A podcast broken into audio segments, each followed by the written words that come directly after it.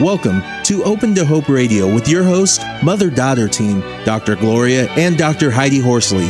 This show is brought to you by the Open to Hope Foundation with the mission of helping people find hope after loss. This show has been edited for your convenience. Now, Open to Hope Radio.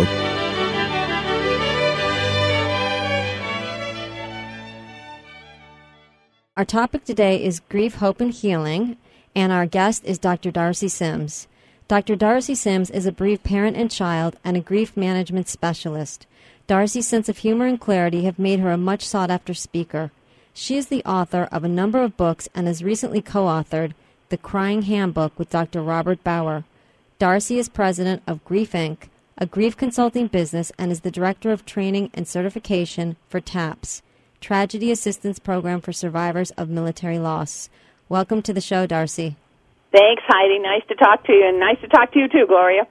Oh yeah, it's great to have you on, Darcie. Well, you know, I, I think we kind of uh, on this show we kind of give our credentials as as being have having gone through the grief journey. And I know uh, I've talked to you about your experience. Your dad was killed in an explosion, right?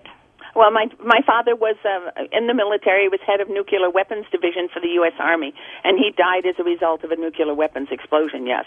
Wow. wow. And and uh you had a son die. Was he living when your dad died, or who died first? No, Big A, um, our son Austin died 33 years ago of a malignant brain tumor when he was just a little guy. And Dad, um, my husband, his dad, was uh, doing high-level bombing over Hanoi. So we've, we're a military family for many, many generations, and, and the military way of life and the military way of death are just part of our family. Yeah, and I, I want to talk to you about TAPS too because I think that's an amazing program that Bonnie Carroll runs, and and we certainly want to tell people about that program and what you're doing doing with it. But um, you and I were talking about the show today, and one of the things we said was let's talk about loss, not just uh, you know we've had these horrendous losses of children and and uh but what about you know loss of a job and all the other losses in the world that go on and and what's going on with all that well, I think as as we were chatting the other day on email, it just occurred to me that the world is seems like it's almost spinning out of control a little bit. And there are so many losses. Of course there's always death. We always think of of grief and death in the same voice.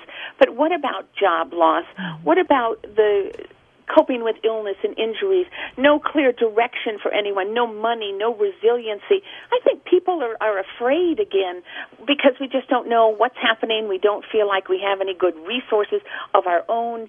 And I think that's a universal grief. It isn't just about death. Grief is any time there's change, and we're certainly undergoing a lot of change at the moment. Yeah, we certainly are. And and how do you cope with that? What do you suggest? I know you speak all over on, on a regular basis. What what is your thought about that? What about that? What what do you find people need? Well, I think the first thing we need is to not play bereavement one-upmanship, which is a game that a lot of people play and trying to say, I hurt more than you do. My grief is bigger than yours. Because, of course, we can't compare the loss of a job with the death of, of a loved one. But there are some elements that are common to all of us as we are grieving the changes we go through. And I think if we could just tap into how we have survived up until this point, what are the things that have worked for us? Can we go back to those things now, at least as a starting point? Yeah, so that that's kind of like we do have resources, don't we? Heidi, what's your thought about this? I I love that point, and I was going to say I work with so many clients that feel like I'm not going to survive, I'm not going to get through this, and I do exactly what Darcie's saying. I have them go back to other points in their lives where they've had great adversity and overcome it.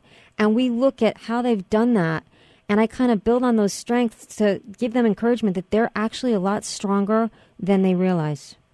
Absolutely. I think as soon as we get into the mindset of, I'm not going to survive this or this isn't survivable, we're doing ourselves a big disservice because we've all of a sudden said, well, I can't do that. And of course, as soon as we say I can't, it gets much harder. And we can do things we might not want to. This might be a very different kind of grief than we've ever had before. But we do have some coping skills that we've already used. We know some ones that didn't work, and we have some that have worked. And, and you know, when Scott died, one thing that helped me was to look at other people who had had loss and great adversity and had survived and had gone on to thrive and find hope again and kind of look at them and said, okay, they can do it, so maybe I can do it too. Absolutely. I just think sometimes we talk about hope in the same breath with grief, and I, I, I have those two married together. But I also want to remember that I needed time to hurt. I needed time to be sad and to feel helpless. I didn't stay there very long, but I also needed that time, that permission to say, "Wow, this this is hurting. This does feel impossible. I know it's not, but I need that permission to also just be in the hurt for a little time." Darcie said it's okay to grieve, right, Darcie? Absolutely. I think it's very important that we recognize our ability to say, "This hurts." and to give, our, give ourselves permission and to ask society to also have permission to have at least a little bit of time in the grieving space. I think sometimes we are so afraid of death. In fact, we don't even say people died in this country. We do everything but die. We pass on, we pass over, we kick the bucket, we buy the farm, we lose people, but we don't die. I mean, we are so afraid of that word. But I think we sometimes want to move too quickly into the celebration of life, and I am all for celebrating life. That is all that I am about. But I also need to know that at least for the first couple of days, weeks, months, who knows the time frame, I need to hurt. I've earned the right to hurt. This is hard stuff. Right, it is tough. Uh, and we need validation and acknowledgement that we do hurt and that that's okay. Absolutely, and and for us to be able to tell our story, and not just to one person, but to two people, to three people. I always think that bereaved people can talk more than one person can listen. So we need lots of listeners as we tell our story. And you may have to put yourself in a setting where you can do that. Like uh, Compassionate Friends uh, have a chapter uh, they meet once a month, and most uh, hospices have programs now. There's quite a bit of aftercare going out uh, there. So if you have had a loss and you need some kind of aftercare, you can go to your hospital and find out, or whatever. Now I don't know about. Um, uh, there are divorce groups. Um, I don't know if there are self-help divorce groups. Do you guys know that? I don't know if there are any self-help divorce groups, but it's certainly an opportunity to start one. Yeah, absolutely. and you can go to the internet, and there's a lot going on uh, that you can find out about that those types of losses. But with the death, you can usually find through hospice or whatever somebody to tell your story uh, uh, to, and uh, you do need to tell your story over and over because you kind of rewrite your story. You know, you start giving up some of your anger, you start dealing with some of the pain. Um, telling your story can be a, a really good thing. What do you think about telling your story? Heidi? I think it's really important to tell your story, and sometimes we need to do it in many, many different ways in order to kind of make it real for ourselves. Yeah, it does bring it down to reality. Well, Darcie, I've heard you speak before, and, and I know one of the things that you say people get hung up on is the idea of I didn't get to tell him goodbye, and and they seem to hold on to that. What's your thought on that? Well, I think that's one of the greatest guilts that many people have is they didn't have the opportunity or take the opportunity to say goodbye. And I, I as a therapist, I used to have people sit across, you know, the chairs from me and say, "I didn't get to say goodbye," and I kept thinking. I did get to say goodbye. I was very, very fortunate in that respect that I knew. Our son died of malignant brain tumor. My father died as a result of an explosion, but he didn't die immediately after the explosion. So there was time and you know what? I didn't say goodbye. I said, I love you. Mm-hmm. Why would I ever spend a single breath saying goodbye to someone I wasn't going to stop loving just because they died? Mhm. And and so that love idea. What what are some of the ways that Heidi and you both of you feel free to chime in on this. What are some of the ways that you can say goodbye and I love you to somebody who's already deceased? Well, I know with Scott, I didn't have a chance to say goodbye, and I love that idea, Darcie, that even if you have the chance, you're not going to do it because it makes me feel so much better. But for me, writing a letter to that person, writing a letter to Scott really helped me. And you don't have to mail them and you don't have to write just one. You can write a letter every time you want to talk to them or on a special occasion. Maybe you write a letter every year on their birthday or or at the holiday season or maybe you just send I still send my mother a Mother's Day card because she died just before Mother's Day, and I had bought this beautiful card for her. It was just such an awesome card. Very, un- we usually buy really um, snotty cards to each other, you know, humorous kinds of things. And this time I wanted her to have a beautiful card. And you know what? I should have given it to her. She died two weeks before Mother's Day. Uh-huh. So I had to go out to the cemetery and deliver that card on Mother's Day. That taught me I don't have to wait for a special time to say I love you. So mm-hmm. whether you buy a card, whether you do a memorial service or you plant flowers or you donate to a college scholarship or you build a playground, whatever you do, it's a living memorial. It says, I am so glad you are in my life. It isn't goodbye at all because I don't think you stop loving someone. They're still a part of our lives, a different part, but they're still part of our lives. And Darcie, where do you think people get most stuck in uh, grief? When you've seen people that have maybe, and I'm not saying stuck in the first week, the first month, even the first year or two or whatever, but when you, you've seen people out there three or four years or even more, and and they seem to be really stuck, uh, where would you say that you think that happens? Well, you know, I see that a lot, uh, Gloria. People about three or four years into their journey suddenly stop and they're they're not hurting on an hourly basis anymore and yet they're still hurting enough that it it catches their their breath and by surprise and i think sometimes we're afraid to begin to heal because we think maybe if we don't think about them 24 hours a day or we don't hurt as terribly as we did, we don't love them anymore and we're forgetting them. And I think that that's an awful thought process for us to, to even entertain for a moment. You couldn't forget them if you tried. You can send somebody away. That would be a divorce. But this person hasn't left you. They have changed their position, perhaps. We have transformed that relationship into something different than seeing them every day across the breakfast table. But I think people are afraid to move on because they're not quite sure what moving on means. And for a lot of people, I think they're afraid it means forgetting. Yeah, that is a big fear I've heard from people that they're afraid that, that will they'll forget them. But Heidi, you've made some comments on that before. Well, I've just said that sometimes we hold on to the pain longer than we need to because we're afraid we're going to forget, and the pain kind of represents that person in some ways. And we just, we're so afraid that if we let go of the pain, we're going to forget the memories. And I always say the best memories for many people are yet to come because eventually you'll get to a point in your life where your grief and your sadness will not get in the way of your memories. So you'll really be able to think about that person visually and remember them without the, the grief getting in the way.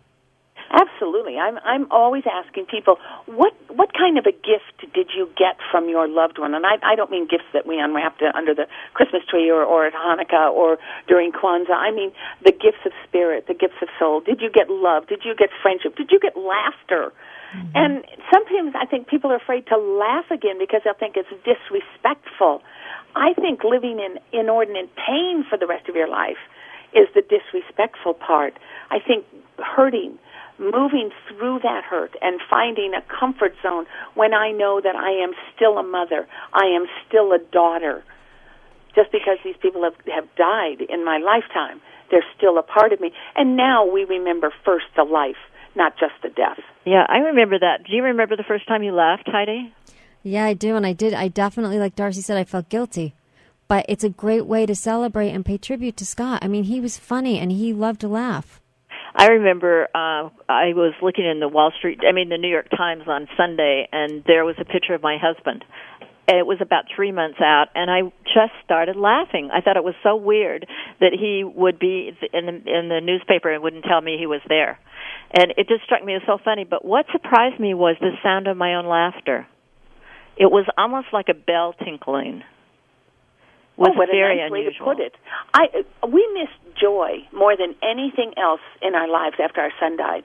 I missed the sound of his giggle.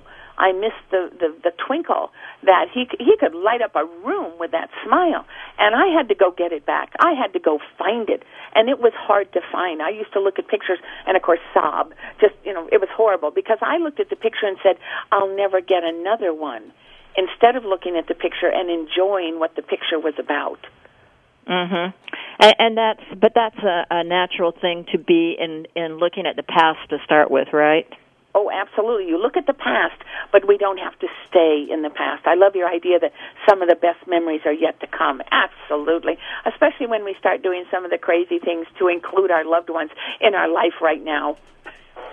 Mm-hmm. And I heard someone recently talking about making collages. They went through and got pictures and and the different uh, ways that they were bringing up the memory. They were still in the past, but they were trying to pick some of the pleasant, happy memories to replace some of the ones that they had uh, dealt with during a long-term illness.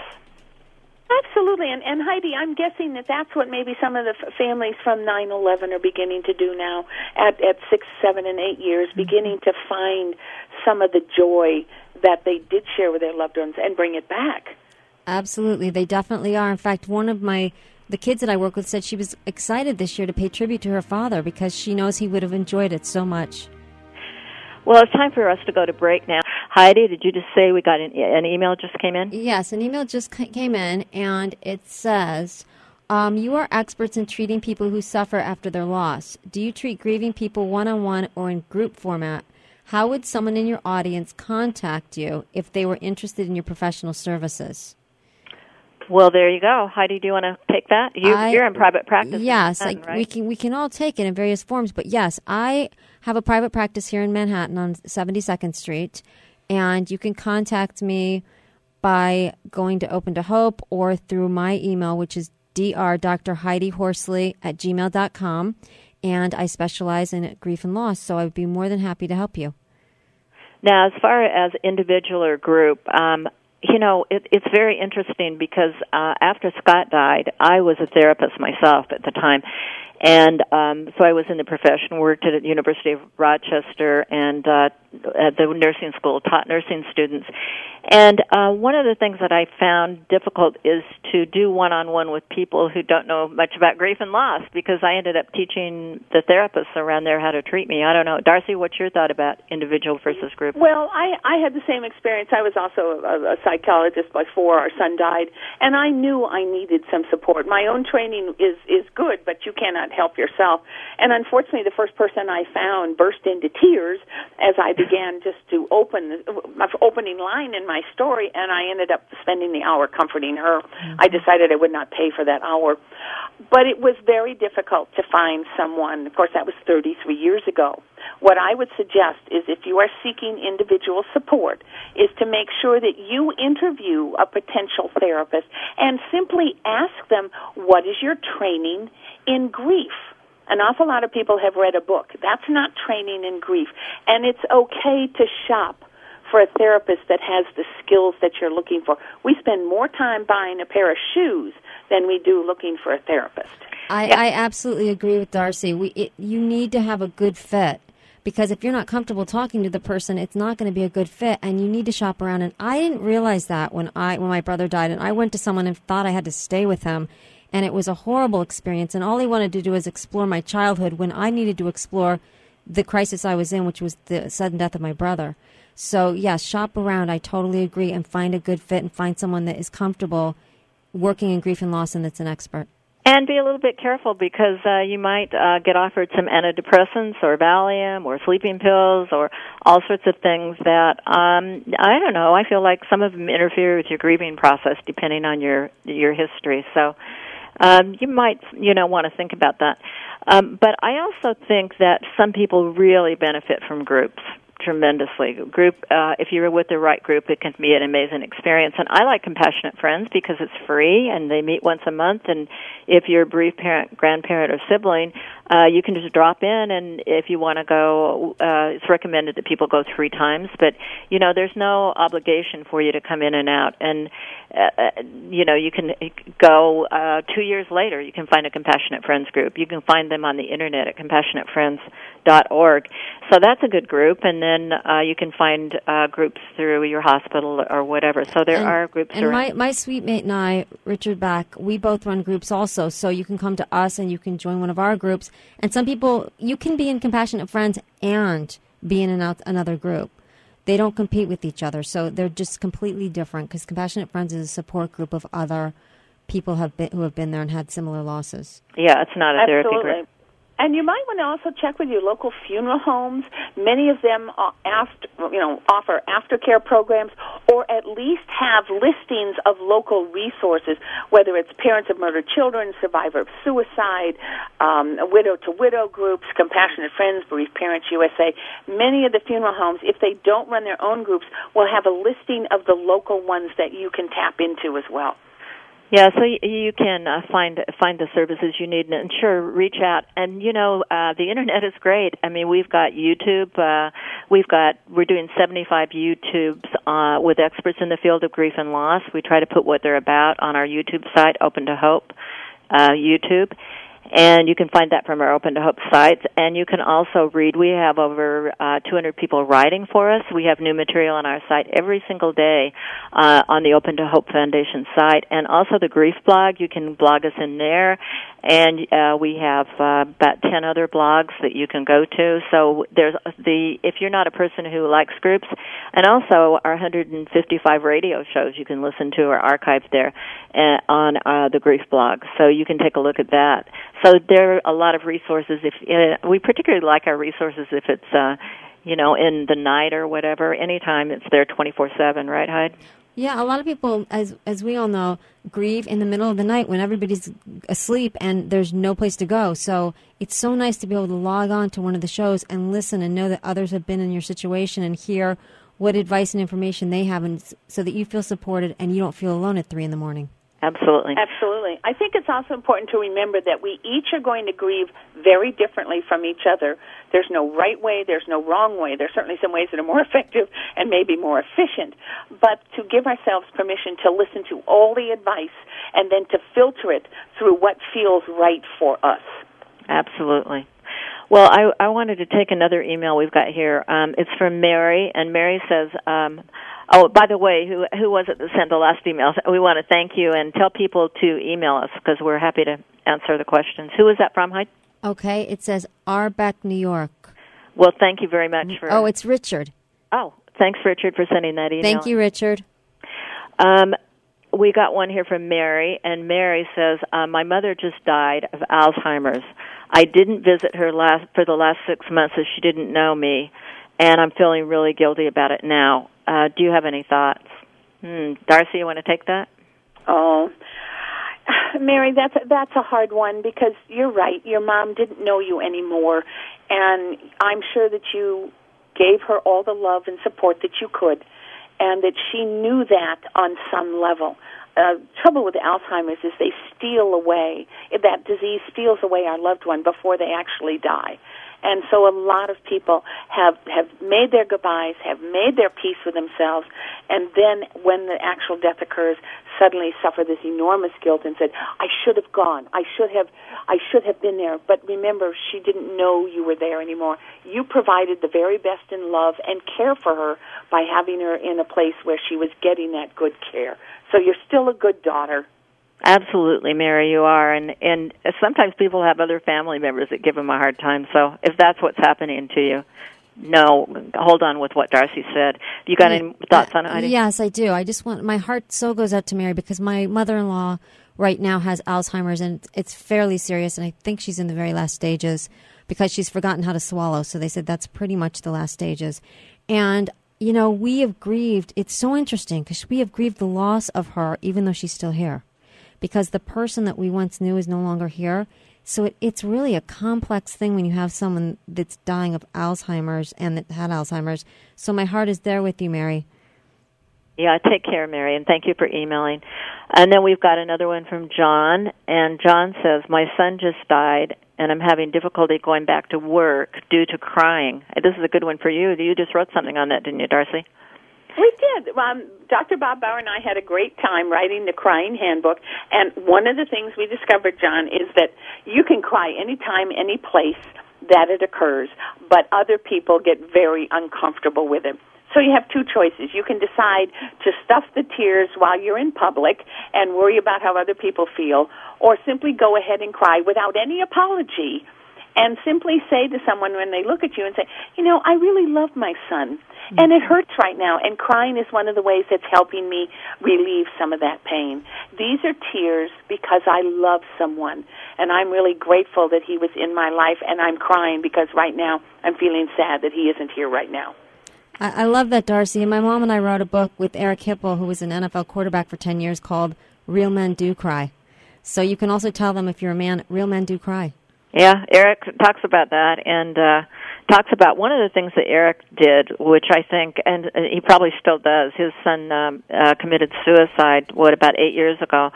And Eric uh, is the outreach coordinator for the University of Michigan Depression Center. And one of the things he does, this great big guy, is he has a candle, and in the evening, uh, when he's had a bad day, he goes down and lights the candle and cries for Jeff and um, sits down there with it. One of the things that also we've heard before is some people make really sad CDs and if they want to you know really get into it they listen to their cd while they do their candle or whatever. But then they have some happy cds when they want to go the other way right heidi? Exactly because sometimes we want to be in a place where we're thinking about them in a different way. So it's nice to have different music for different moods that you're in Absolutely. One of the things that we discovered, however, if you start to feel like you're going to cry and you don't want to cry at that moment, whether you're in public or you're riding the bus or you're you're trying to talk to your boss about something, we learned that if you will swallow if you will just take a couple of swallows, or if you can drink some, like take a drink of water or a cup of coffee, every time you swallow, you stop the crying mechanism. That doesn't mean you stop it permanently, but sometimes it's just not the right moment or right place. And, and if you try to stop it without doing the swallowing or changing your breathing patterns, it really starts to hurt a lot. So if you're going to do that, if you're going to stop your crying in the middle of tears, I want you to make sure you've made a date with yourself to do do what Eric did, either light a candle or sit down and listen to a CD in the future and say, "Okay, I can't cry right now, but tonight when I get home, I'll I'll pick up crying where I've left it off." Yeah, another thing you can do, an opera singer actually put me onto this one is yawn because uh you know put your hand in front of your mouth and yawn nobody you know minds or notices if you're yawning at a tape on it and it opens up your throat so uh i'm your host dr gloria Horst. how did you get yourself up off the floor Oh, there are days I'm still on the floor. I'm at least sitting up now. But um you know, I think the greatest key for me in finding hope was a, a real choice point, a real determination. I finally realized I was going to have to go look for hope. It wasn't coming to me. Somebody, I think, at the funeral had said to me, "If you'll just look for hope." And unfortunately, I wasn't very nice, and I snapped back and I said, "Yeah, if I knew what it was, I'd go get it." Which was uh, it was grief talking, but it was it, it wasn't very nice of me. And I think it was maybe two or three years into our grief of our son's death when I was in the middle of telling my little story, my elevator speech, and I suddenly got tired of it. And I looked at the lady who was very kindly listening, and I said to her, His eyes are blue. And she looked at me and said, What? What are you talking about? And I said, I just want to tell you something about his life. I'm tired of the death story. And, and that was such a, an eye opener for me that I could choose what I wanted to remember every single day. I couldn't forget about the death. I would not forget about the death, but I was forgetting about his life. And I decided that day forward, I would always remember first that he lived. And I had to go search for good memories because I my mind had kind of blanked out some of the good memories. I literally had to go through the scrapbooks. I went to people and said, "Tell me a story that that you knew about our son. Tell me tell me a funny thing that that you remember as you related to him." And I began to collect the good stories again. And I have always made it a point now whenever I'm I'm grieving the death of someone I love to remember first that they lived. And it, it's a choice that we make. Mm-hmm. Well, I remember a, a, a turning point less intellectual in a way. I remember that uh, a couple of weeks after Scott died, I started to think that I'm not going to get sick. That's what I remember my thought. And I got my running shoes on and I headed out the door and I could just see all my neighbors looking out the window pointing at me saying, "Wow, she doesn't care. Look at her." And it, it's almost a you know it, it really takes some courage to make those decisions to do that to do other things and make other choices heidi do you remember a turning point for you Ooh, I don't know if I remember one. Um, hmm. I remember your choice to go on Outward Bound. Yeah, that's that was definitely a turning point. I mean, I don't know if it was a turning point, but I did go on Outward Bound about three and a half months after my brother died, and he had been on it the year before, and it was extremely hard. And it was it well, was tell people what it is. You climb mountains and backpack, and you do. It, it was a month survival program in the Colorado mountains, and it was the hardest physical thing I've ever done. The hardest emotional thing I've ever done is definitely to lose my brother. Um, the great thing was it was so hard that I spent a month crying, and everybody thought I was crying over the program. I was crying over Scott. So it was a that was a wonderful part of it. But um, yeah, and it was a great way to remember him because he had been there the year before. Well, Darcie, uh, before we close the show, I wanted to uh, know it, it, you're a speaker. How can people get in touch with you if they want you to come and speak? Well, it's very easy. They can just come to our website, which is traditionally, like all of them, www.grief, G-R-I-E-F, inc.com for griefincorporated.com. They can just, um, you know, come to the website. They can connect with us through there and see all the resources and things that we have as well. And I just want to say something. Darcie is the most dynamic speaker I've ever seen. While she is speaking, you will laugh, you will cry, you will go through every emotion in the entire world. She is fabulous. So I would highly recommend her. Absolutely. Ah, well, thank you, Heidi. I appreciate that. And talk to us about TAPS a little bit, what you're doing with them, and, and tell people uh, what it is. Well, TAPS is the Tragedy Assistance Program for Survivors. It was founded in 1994 by a wonderful woman, Bonnie Carroll, whose husband had died as a result of a military training accident.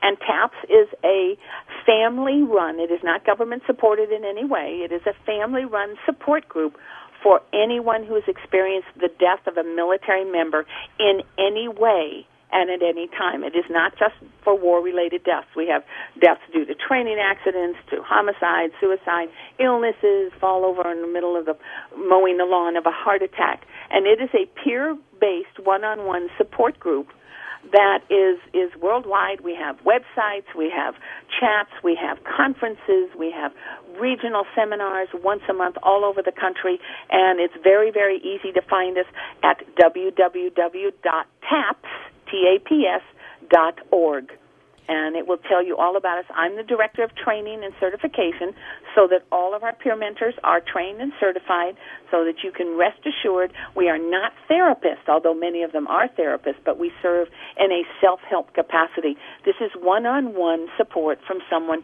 who has walked in shoes very similar to yours. And we've had Bonnie Carroll on our, our Healing the Grieving Heart radio show, and you can go on to our grief blog, www.thegriefblog.com, and listen to Bonnie Carroll's show in our archive shows. Yeah, and uh, let people know if they're in have been in the military and need support because I just don't think people know about this. It's such an unusual unusual organization. Absolutely, and it's not just active duty military; it's also for the guard and for the reserves. And again, it's not just war related deaths; it's any death in military service. That's great. Well, Darcie, I want to thank you so much for being on the show today. It's been great to talk to you, and thank you for being on the board of the Open to Hope Foundation. Well, my pleasure. I'm looking forward so much to being a part of that wonderful association, and good luck with the rest of the show. I think it's an incredible thing to be able to reach out to people in the comfort and safety of their own home so that they can find hope and healing. Thanks, Darcie. Thanks, Darcie, for being on our first show. We appreciate it. We do indeed. Well, Heidi, what a great show today. It was. It was wonderful. Our-